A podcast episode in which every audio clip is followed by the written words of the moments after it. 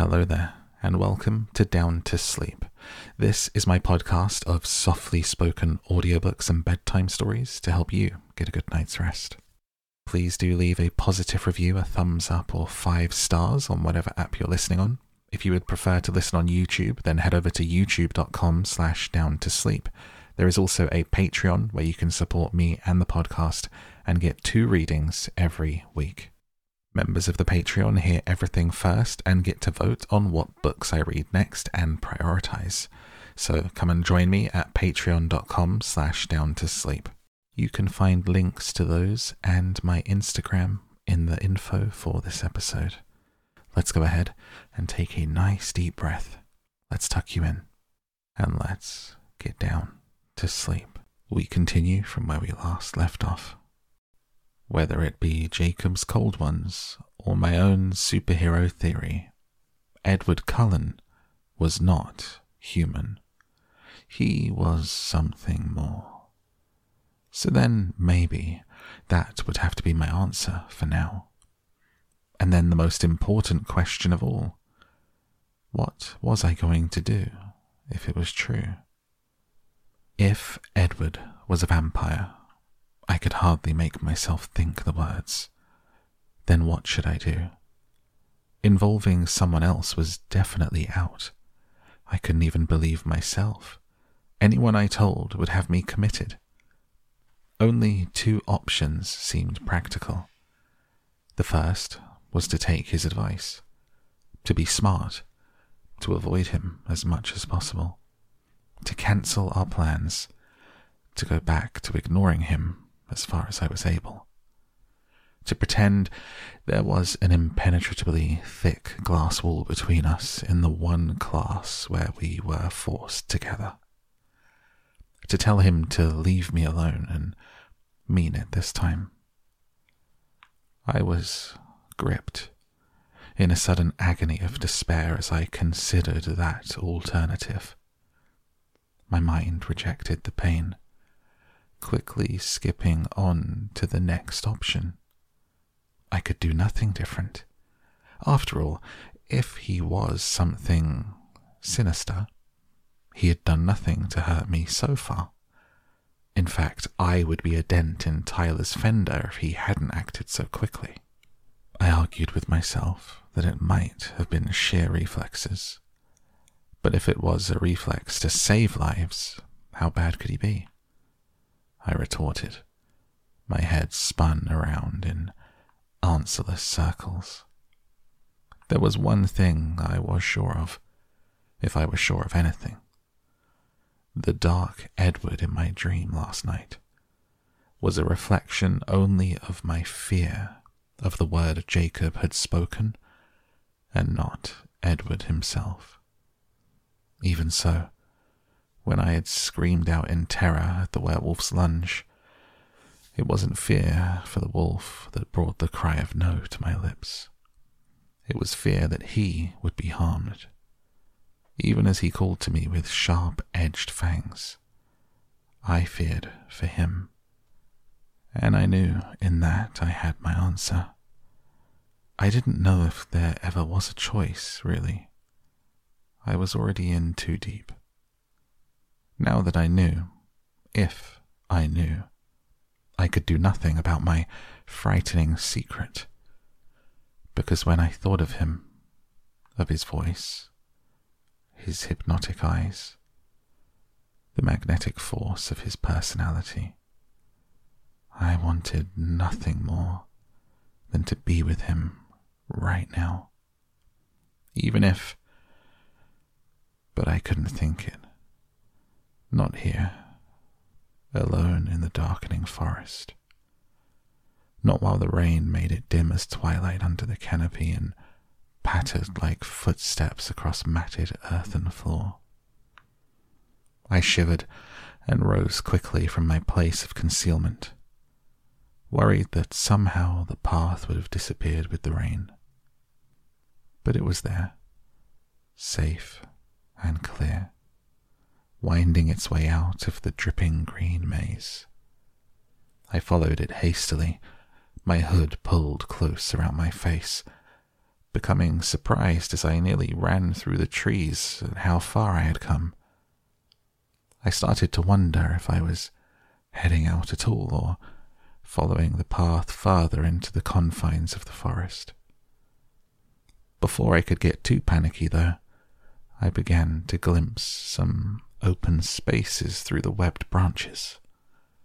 And then I could hear a car passing on the street, and I was free. Charlie's lawn stretched out in front of me, the house beckoning me, promising warmth and dry socks. It was just noon when I got back inside. I went upstairs and got dressed for the day jeans and a t shirt, since I was staying indoors. It didn't take too much effort to concentrate on my task for the day a paper on Macbeth that was due Wednesday. I settled into outlining a rough draft contentedly, more serene than I'd felt since, well, since Thursday afternoon, if I was being honest. That had always been my way, though. Making decisions was the painful part for me, the part I agonized over. But once the decision was made, I simply followed through, usually with relief that the choice was made. Sometimes the relief was tainted by despair, like my decision to come to Forks, but it was still better than wrestling with the alternatives. This decision was ridiculously easy to live with, dangerously easy. And so the day was quiet, productive.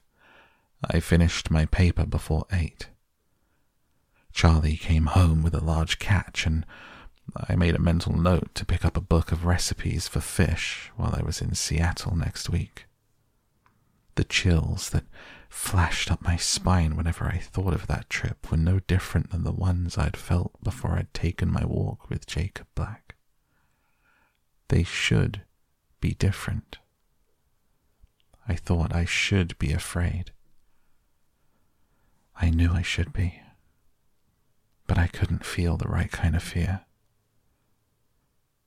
I slept dreamlessly that night, exhausted from beginning my day so early and sleeping so poorly the night before. I woke for the second time since arriving in Forks to the bright yellow light of a sunny day. I skipped to the window, stunned to see that there was hardly a cloud in the sky and those there were were just fleecy little white puffs that couldn't possibly be carrying any rain. I opened the window, surprised when it opened silently without sticking, not having opened it in who knows how many years, sucking in that relatively dry air. It was nearly warm and hardly windy at all. My blood was electric in my veins. Charlie was finishing breakfast when I came downstairs, and he picked up on my mood immediately. Nice day out, he commented. Yes, I agreed with a grin. He smiled back, his brown eyes crinkling around the edges. When Charlie smiled, it was easier to see why he and my mother had jumped too quickly into an early marriage. Most of the young romantic he had been in those days had faded before I'd known him, as the curly brown hair, the same color if not the same texture as mine, had dwindled, slowly revealing more and more of the shiny skin of his forehead. But when he smiled, I could see a little of the man who had run away with Renee when she was just two years older than I was now. I ate breakfast cheerily, watching the dust motes stirring in the sunlight that streamed in the back window. Charlie called out a goodbye when I heard the cruiser pull away from the house. I hesitated on my way out the door, hand on my rain jacket. It would be tempting fate to leave it home. With a sigh, I folded it over my arm and stepped out into the brightest light I'd seen in months. By dint of much elbow grease, I was able to get both windows in the truck almost completely rolled down. I was one of the first ones to school. I hadn't even checked the clock in my hurry to get outside. I parked and headed toward the seldom used picnic benches on the south side of the cafeteria. The benches were still a little damp, so I sat on my jacket, glad to have a use for it. My homework was done, the product of a slow social life. But there were a few trig problems I wasn't sure I had right.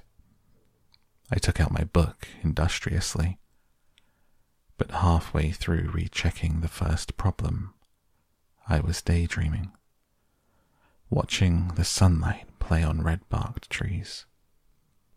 I sketched inattentively along the margins of my homework. After a few minutes, I suddenly realized I had drawn five pairs of dark eyes staring out of the page at me. I scrubbed them out with the eraser. Bella, I heard someone call, and it sounded like Mike. I looked around to realize that the school had become populated while I had been sitting there, absent minded. Everyone was in t shirts, some even in shorts, though the temperature couldn't be over 60.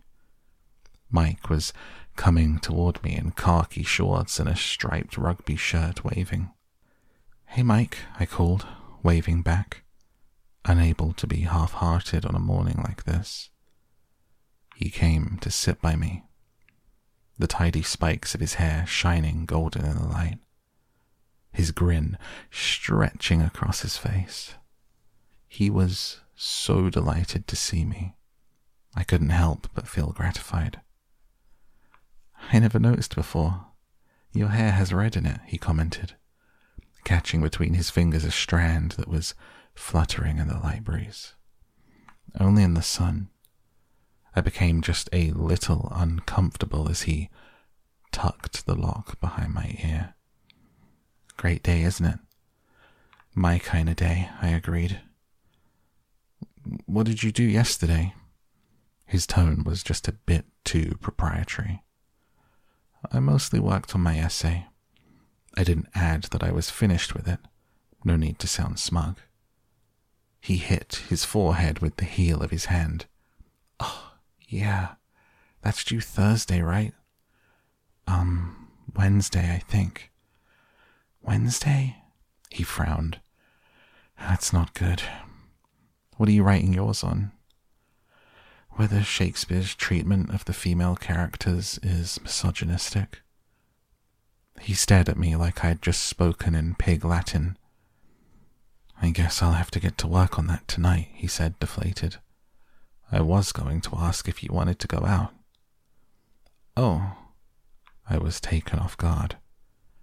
Why couldn't I ever have a pleasant conversation with Mike anymore without it getting awkward? Well, we could go to dinner or something, and I could work on it later. He smiled at me hopefully. Mike, I hated being put on the spot. I don't think that would be the best idea. His face fell. Why? he asked, his eyes guarded. My thoughts flickered to Edward, wondering if that's where his thoughts were as well. I think, and if you ever repeat what I'm saying right now, I will cheerfully beat you to death. But I think it would hurt Jessica's feelings. He was bewildered, obviously not thinking in that direction at all. Jessica. Really, Mike, are you blind? Oh, he exhaled, clearly dazed. I took advantage of that to make my escape. It's time for class, and I can't be late again. I gathered my books up and stuffed them in my bag. We walked in silence to Building 3. His expression was distracted. I hoped whatever thoughts he was immersed in were leading him in the right direction. When I saw Jessica and Trig, she was bubbling with enthusiasm. She, Angela, and Lauren were going to Port Angeles tonight to go dress shopping for the dance. She wanted me to come too, even though I didn't need one. I was indecisive. It would be nice to get out of town with some girlfriends, but Lauren would be there. And who knew what I could be doing tonight? But that was definitely the wrong path to let my mind wander down. Of course, I was happy about the sunlight, but that wasn't completely responsible for the euphoric mood I was in. Not even close. So I gave her a maybe, telling her I'd have to talk with Charlie first. She talked of nothing but the dance on the way to Spanish, continuing as if without an interruption when class finally ended, five minutes late, and we were on our way to lunch. I was far too lost in my own frenzy of anticipation to notice much of what she said. I was painfully eager to see not just him, but all the Cullens, to compare them with the new suspicions that plagued my mind. As I crossed the threshold of the cafeteria, I felt the first true tingle of fear slither down my spine and settle in my stomach. Would they be able to know what I was thinking? And then a different feeling jolted through me. Would Edward be waiting to sit with me again? As was my routine, I glanced first towards the Cullens table. A shiver of panic trembled in my stomach as I realized it was empty. With dwindling hope, my eyes scoured the rest of the cafeteria, hoping to find him alone, waiting for me. The place was nearly filled. Spanish had made us late, but there was no sign of Edward or any of his family. Desolation hit me with crippling strength. I shambled along behind Jessica, not bothering to pretend to listen any more. We were late enough that everyone was already at our table. I avoided the empty chair next to Mike in favor of one by Angela. I vaguely noticed that Mike held the chair out politely for Jessica, and that her face lit up in response. Angela asked a few quiet questions about the Macbeth paper, which I answered as naturally as I could, while spiraling downward in misery. She, too, invited me to go with them tonight. I agreed now, grasping at anything to distract myself. I realized I had been holding on to a last shred of hope when I entered biology, saw his empty seat, felt a new wave of disappointment. The rest of the day passed slowly, dismally. In gym, we had a lecture on the rules of badminton, the next torture that they had lined up for me but at least it meant I got to sit and listen instead of stumbling around on the court. The best part was the coach didn't finish, so I got another day off tomorrow. Never mind that the day after, they would arm me with a racket before unleashing me on the rest of the class. I was glad to leave campus so I would be free to pout and mope before I went out tonight with Jessica and company. But right after I walked in the door of Charlie's house, Jessica called to cancel our plans. I tried to be happy that Mike had asked her out to dinner. I really was relieved that he finally seemed to be catching on. But my enthusiasm sounded false in my own ears. She rescheduled our shopping trip for tomorrow night which left me with little in the way of distractions. I had fish marinating for dinner with a salad and bread left over from the night before, so there was nothing to do there. I spent a focused half hour on homework But then I was through with that too. I checked my email, reading the backlog of letters from my mother, getting snippier as they progressed to the present. I sighed and typed a quick response. Mum, sorry, I've been out. I went to the beach with some friends, and I had to write a paper. My excuses were fairly pathetic, so I gave up on that. It's sunny outside today. I know, I'm shocked too. I'm going to go outside and soak up as much vitamin D as I can. I love you. Bella. I decided to kill an hour with non school related reading. I had a small collection of books that came with me to Forks, the shabbiest volume being a compilation of the works of Jane Austen. I selected that one and headed to the backyard, grabbing a ragged old quilt from the linen cupboard at the top of the stairs on my way down.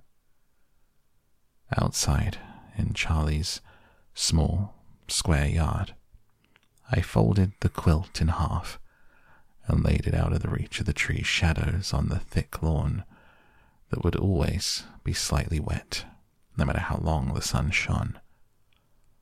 I lay on my stomach, crossing my ankles in the air, flipping through the different novels in the book, trying to decide which would occupy my mind the most thoroughly.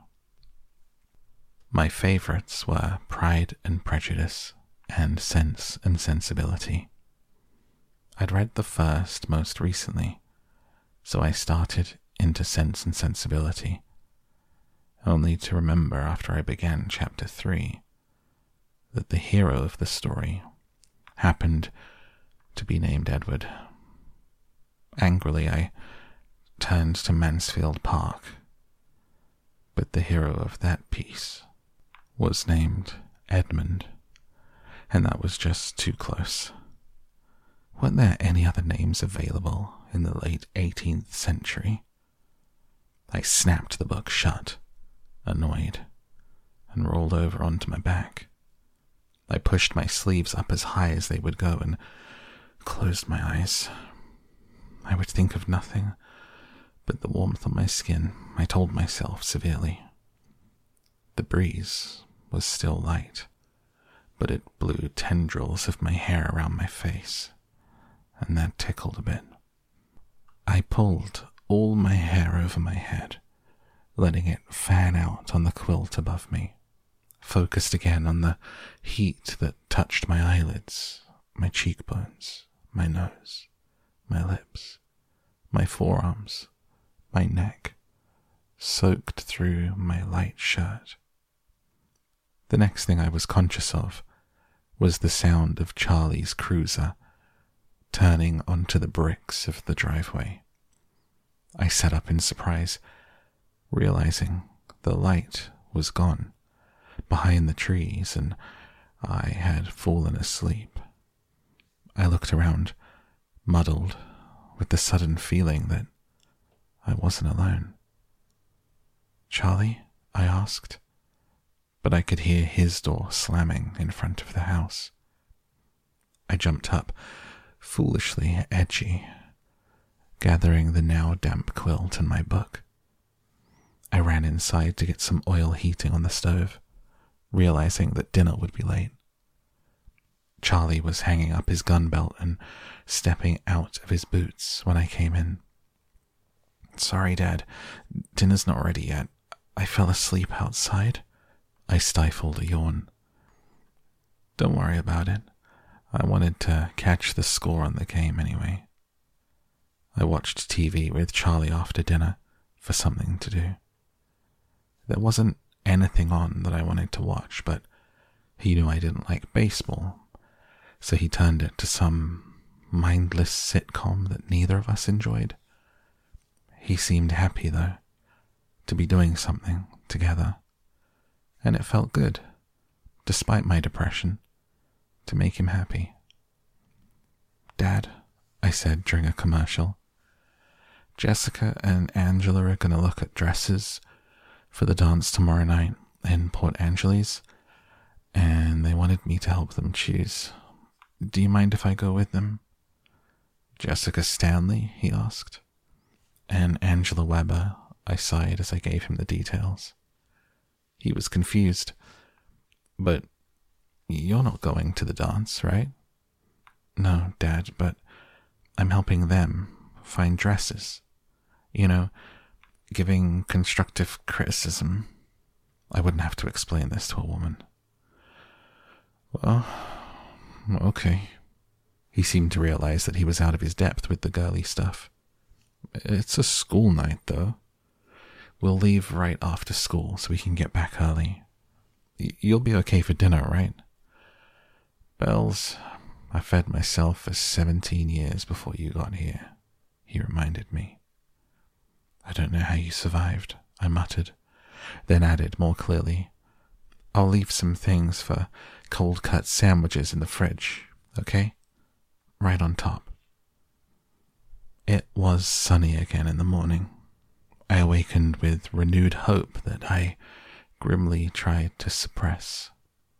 I dressed for the warmer weather in a deep blue v neck blouse, something I'd worn in the dead of winter in Phoenix.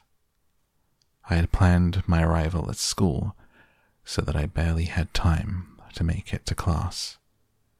With a sinking heart, I circled the full lot looking for a space while also searching for the silver Volvo that was clearly not there. I parked in the last row and hurried to English, arriving breathless but subdued before the final bell. It was the same as yesterday. I just couldn't keep little sprouts of hope from budding in my mind, only to have them squashed painfully as I searched the lunchroom in vain and sat at my empty biology table. The Port Angeles scheme was back on again for tonight and made all the more attractive by the fact that Lauren had other obligations. I was anxious to get out of town so I could stop glancing over my shoulder, hoping to see him appearing out of the blue the way he always did. I vowed to myself that I would be in a good mood tonight and not ruin Angela's or Jessica's enjoyment in dress hunting. Maybe I could do a little clothes shopping as well. I refuse to think that I might be shopping alone in Seattle this weekend, no longer interested in the earlier arrangement. Surely he wouldn't cancel without at least telling me. After school, Jessica followed me home in her old white Mercury so that I could ditch my books and truck. I brushed through my hair quickly when I was inside, feeling a slight lift of excitement as I contemplated getting out of Forks. I left a note for Charlie on the table, switched my scruffy wallet from my school bag to a purse I rarely used, and ran out to join Jessica. We went to Angela's house next, and she was waiting for us. My excitement increased exponentially as we actually drove out of the town limits. Chapter 8 Port Angeles Jess drove faster than the chief, so we made it to Port Angeles by four. It had been a while since I'd had a girls' night out, and the estrogen rush was invigorating. We listened to whiny rock songs while Jessica jabbered on about the boys we hung out with. Jessica's dinner with Mike had gone very well, and she was hoping that by Saturday night they would have progressed to the first kiss stage. I smiled to myself, pleased. Angela was passively happy to be going to the dance, but not really interested in Eric. Jess tried to get her to confess who her type was, but I interrupted with a question about dresses after a bit, to spare her. Angela threw a grateful glance my way. Port Angeles was a beautiful little tourist trap, much more polished and quaint than Forks. But Jessica and Angela knew it well, so they didn't plan to waste time on the picturesque boardwalk by the bay. Jess drove straight to the one big department store in town, which was a few streets in from the Bay Area's visitor friendly face. The dance was billed as semi formal, and we weren't exactly sure what that meant. Both Jessica and Angela seemed surprised and almost disbelieving when I told them I'd never been to a dance in Phoenix. Didn't you ever go with a boyfriend or something? Jess asked dubiously as we walked through the front doors of the store. Really, I tried to convince her, not wanting to confess my dancing problems. I've never had a boyfriend or anything close. I didn't go out much. Why not? Jessica demanded. No one asked me. I answered, honestly. She looked skeptical. People ask you out here, she reminded me, and you tell them no. We were in the juniors section now, scanning the racks for dress up clothes. Well, except for Tyler, Angela amended quietly. Excuse me, I gasped. What did you say? Tyler told everyone he's taking you to prom. Jessica informed me with suspicious eyes.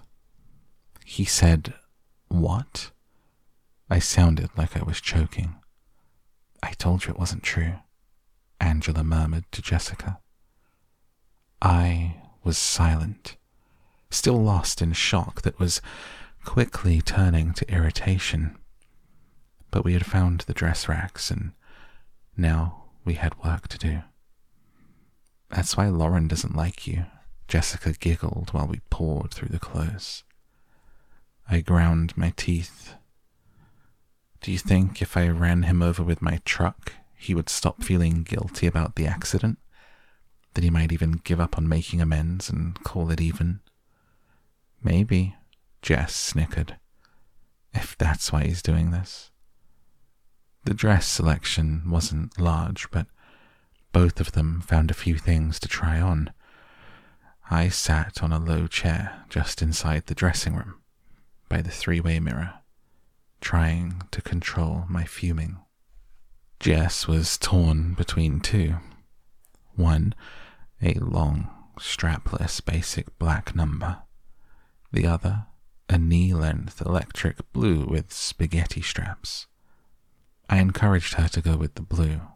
Why not play up the eyes? Angela chose a pale pink dress that draped around her tall frame nicely, brought out honey tints in her light brown hair. I complimented them both generously and helped by returning the rejects to their racks. The whole process was much shorter and easier than similar trips that I had taken with Renee at home. I guess there was something to be said for limited choices. We headed over to shoes and accessories. While they tried things on, I merely watched and critiqued, not in the mood to shop for myself, though I did need new shoes. The girls' night high was wearing off in the wake of my annoyance at Tyler, leaving room for the gloom to move back in. Angela, I began, hesitant while she was trying on a pair of pink strappy heels. She was overjoyed to have a date tall enough that she could wear high heels at all. Jessica had drifted to the jewelry counter and we were alone. Yes, she held her leg out, twisting her ankle to get a better view of the shoe. I chickened out. I like those. I think I'll get them, though they'll never match anything but the one dress, she mused. Oh, go ahead, they're on sale, I encouraged. She smiled, putting the lid back on a box that contained more practical looking off white shoes. I tried again. Um, Angela? She looked up curiously. Is it normal for the Cullens I kept my eyes on the shoes. To be out of school a lot, I failed miserably in my attempt to sound nonchalant. Yes, when the weather is good, they go backpacking all the time, even the doctor. They're all real outdoorsy, she told me quietly, examining her shoes too. She didn't ask one question, let alone the hundreds that Jessica would have unleashed. I was beginning to really like Angela. Oh, I let the subject drop as Jessica returned to show us the rhinestone jewelry she had found to match her silver shoes. We planned to go to dinner at a little Italian restaurant on the boardwalk, but the dress shopping hadn't taken as long as we'd expected. Jess and Angela were going to take their clothes back to the car and then walk down to the bay. I told them I would meet them at the restaurant in an hour. I wanted to look for a bookstore. They were both willing to come with me, but I encouraged them to go have fun. They didn't know how preoccupied I could get when surrounded by books. It was something I preferred to do alone. They walked off to the car, chattering happily, and I headed in the direction that Jess pointed out. I had no trouble finding the bookstore, but it wasn't what I was looking for. The windows were full of crystals, dream catchers, books about spiritual healing. I didn't even go inside. Through the glass, I could see a 50 year old woman with long grey hair worn straight down her back, clad in a dress right out of the 60s, smiling welcomingly from behind the counter. I decided that was one conversation that I could skip. There had to be a normal bookstore in town. I meandered through the streets, which were filling up with the end of the workday traffic, and hoped that I was headed toward downtown. I wasn't paying as much attention as I should to where I was going. I was wrestling with despair. I was trying so hard not to think about him and what Angela had said. And more than anything, trying to beat down my hopes for Saturday fearing a disappointment more painful than the rest. When I looked up to see someone's silver Volvo parked along the street, and it all came crashing down on me. Stupid, unreliable vampire, I thought to myself. I stomped along in a southerly direction, towards some glass fronted shops that looked promising but when I got to them, they were just a repair shop and a vacant space. I still had too much time to go looking for Jess and Angela yet, and I definitely needed to get my mood in hand before I met back up with them. I ran my fingers through my hair a couple of times and took some deep breaths before I continued around the corner. I started to realize as I crossed another road that I was going the wrong direction. The little foot traffic I had seen was going north, and it looked like the buildings here were mostly warehouses. I decided to turn east at the next corner and loop around after a few blocks and try my luck on a different street on the way back to the boardwalk. A group of four men turned around the corner I was heading for, dressed too casually to be heading home from the office, but they were too grimy to be tourists. As they approached me, I realized they weren't too many years older than I was. They were joking loudly among themselves, laughing raucously and punching each other's arms. I scooted as far to the inside of the sidewalk as I could to give them room, walking swiftly, looking past them to the corner. Hey there, one of them called as they passed. He had to be talking to me since no one else was around. I glanced up automatically. two of them had paused and the other two were slowing. The closest, a heavy set, dark haired man in his early twenties, seemed to be the one who had spoken. He was wearing a flannel shirt open over a dirty t shirt, cut off jeans, and sandals. He took half a step toward me. Hello? I mumbled, a knee jerk reaction. Then I quickly looked away and walked faster toward the corner. I could hear them laughing at full volume behind me. Hey, wait!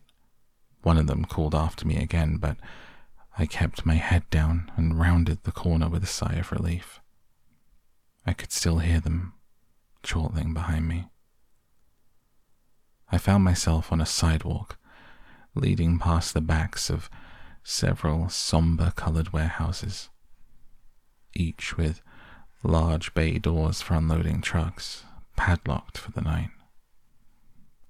The south side of the street had no sidewalk, only a chain link fence topped with barbed wire protecting some kind of engine parts storage yard. I'd wandered far past the part of Port Angeles that I, as a guest, was intended to see. It was getting dark, I realized. The clouds finally returning, piling up on the western horizon and creating an early sunset. The eastern sky was still clear, but graying, shot through with streaks of pink and orange.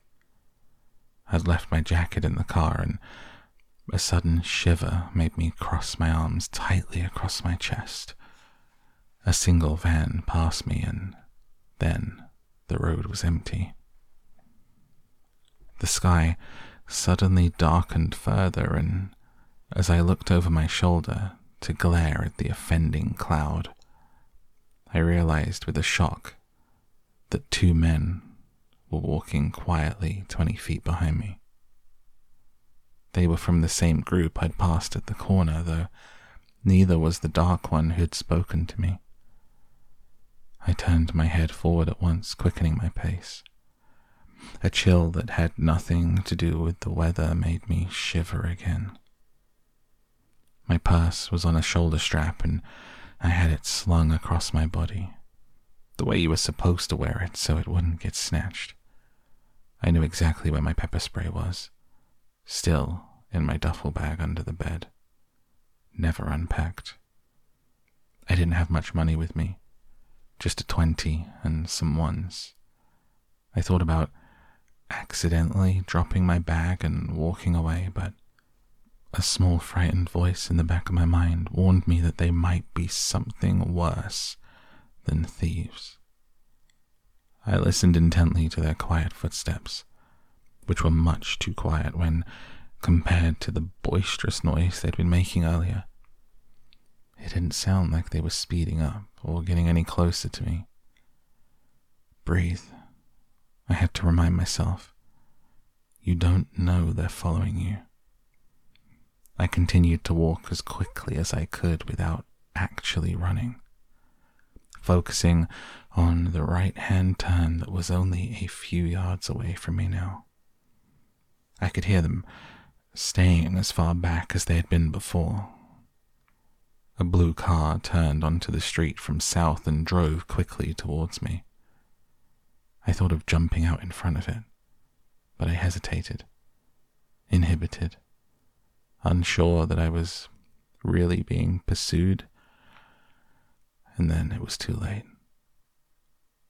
I reached the corner, but a swift glance revealed it was only a blind drive to the back of another building. I was half turned in anticipation. I had to hurriedly correct and dash across the narrow drive back to the sidewalk. The street ended at the next corner, where there was a stop sign. I concentrated on the faint footsteps behind me, deciding whether or not to run. They sounded farther back though, and I knew they could outrun me in any case. I was sure to trip and go sprawling if I tried to go any faster. The footfalls were definitely farther back. I risked a quick glance over my shoulder, and they were maybe 40 feet back now. I saw with relief. But they were both staring at me. It seemed to take forever for me to get to the corner. I kept my pace steady. The men behind me falling ever so slightly farther behind with every step. Maybe they realized they had scared me and were sorry. I saw two cars going north past the intersection that I was heading for. I exhaled in relief. There would be more people around once I got off this deserted street. I skipped around the corner with a grateful sigh and skidded to a stop. The street was lined on both sides by blank, doorless, windowless walls. I could see in the distance two intersections down, street lamps, cars, more pedestrians, but they were all too far away. Because lounging against the western building, midway down the street, were the other two men from the group, both watching with excited smiles as I froze dead on the sidewalk. I realized then that I wasn't being followed. I was being herded. I paused for only a second, but it felt like a very long time. I turned then and darted to the other side of the road. I had a sinking feeling that it was a wasted attempt. The footsteps behind me were louder now. There you are. The booming voice of the stocky, dark haired man shattered the intense quiet and made me jump. In the gathering darkness, it seemed like he was looking past me. Yeah, a voice called loudly from behind me, making me jump again as I tried to hurry down the street. We just took a little detour. My steps had to slow now. I was closing the distance between myself and the lounging pair too quickly. I had a good loud scream and I sucked in air, preparing to use it. But my throat was so dry, I wasn't sure how much volume I could manage. With a quick movement, I slipped my purse over my head, gripping the strap with one hand, ready to surrender it or use it as a weapon as need demanded. The thick-set man shrugged away from the wall as I warily came to a stop and walked slowly into the street. Stay away from me, I warned in a voice that was supposed to sound strong and fearless, but I was right about the dry throat. No volume. Don't be like that, sugar, he called, and the raucous laughter started again behind me. I braced myself feet apart, trying to remember through my panic what little self defense I knew heel of the hand, thrust upward, hopefully break the nose or shove it into the brain. Finger through the eye socket, try and hook around and pop the eye out. And the standard knee to the groin. That same pessimistic voice in my mind spoke up then, reminding me that I probably wouldn't have a chance against one of them, and there were four. Shut up. I commanded the voice before terror could incapacitate me. I wasn't going out without taking someone with me. I tried to swallow so I could build up a decent scream. Headlights suddenly flew around the corner, the car almost hitting the stocky one, forcing him to jump back toward the sidewalk. I dove into the road. This car was going to stop or have to hit me with the silver car unexpectedly fishtailed around, skidding to a stop, with the passenger door open just a few feet from me. Get in, a furious voice commanded. It was amazing how instantaneously the choking fear vanished. Amazing how suddenly the feeling of security washed over me, even before I was off the street as soon as I heard his voice. I jumped into the seat, slamming the door shut behind me. It was dark in the car. No light had come on with the opening of the door, and I could barely see his face in the glow from the dashboard. The tires squealed as he spun around to face north, accelerating too quickly, swerving toward the stunned men on the street. I caught a glimpse of them diving for the sidewalk as we straightened out and sped toward the harbor. Put on your seatbelt, he commanded. And I realized I was clutching the seat with both hands. I quickly obeyed. The snap as the belt connected was loud in the darkness. He took a sharp left, racing forward, blowing through several stop signs without pause. But I felt utterly safe, and for the moment totally unconcerned about where we were going. I stared at his face in profound relief.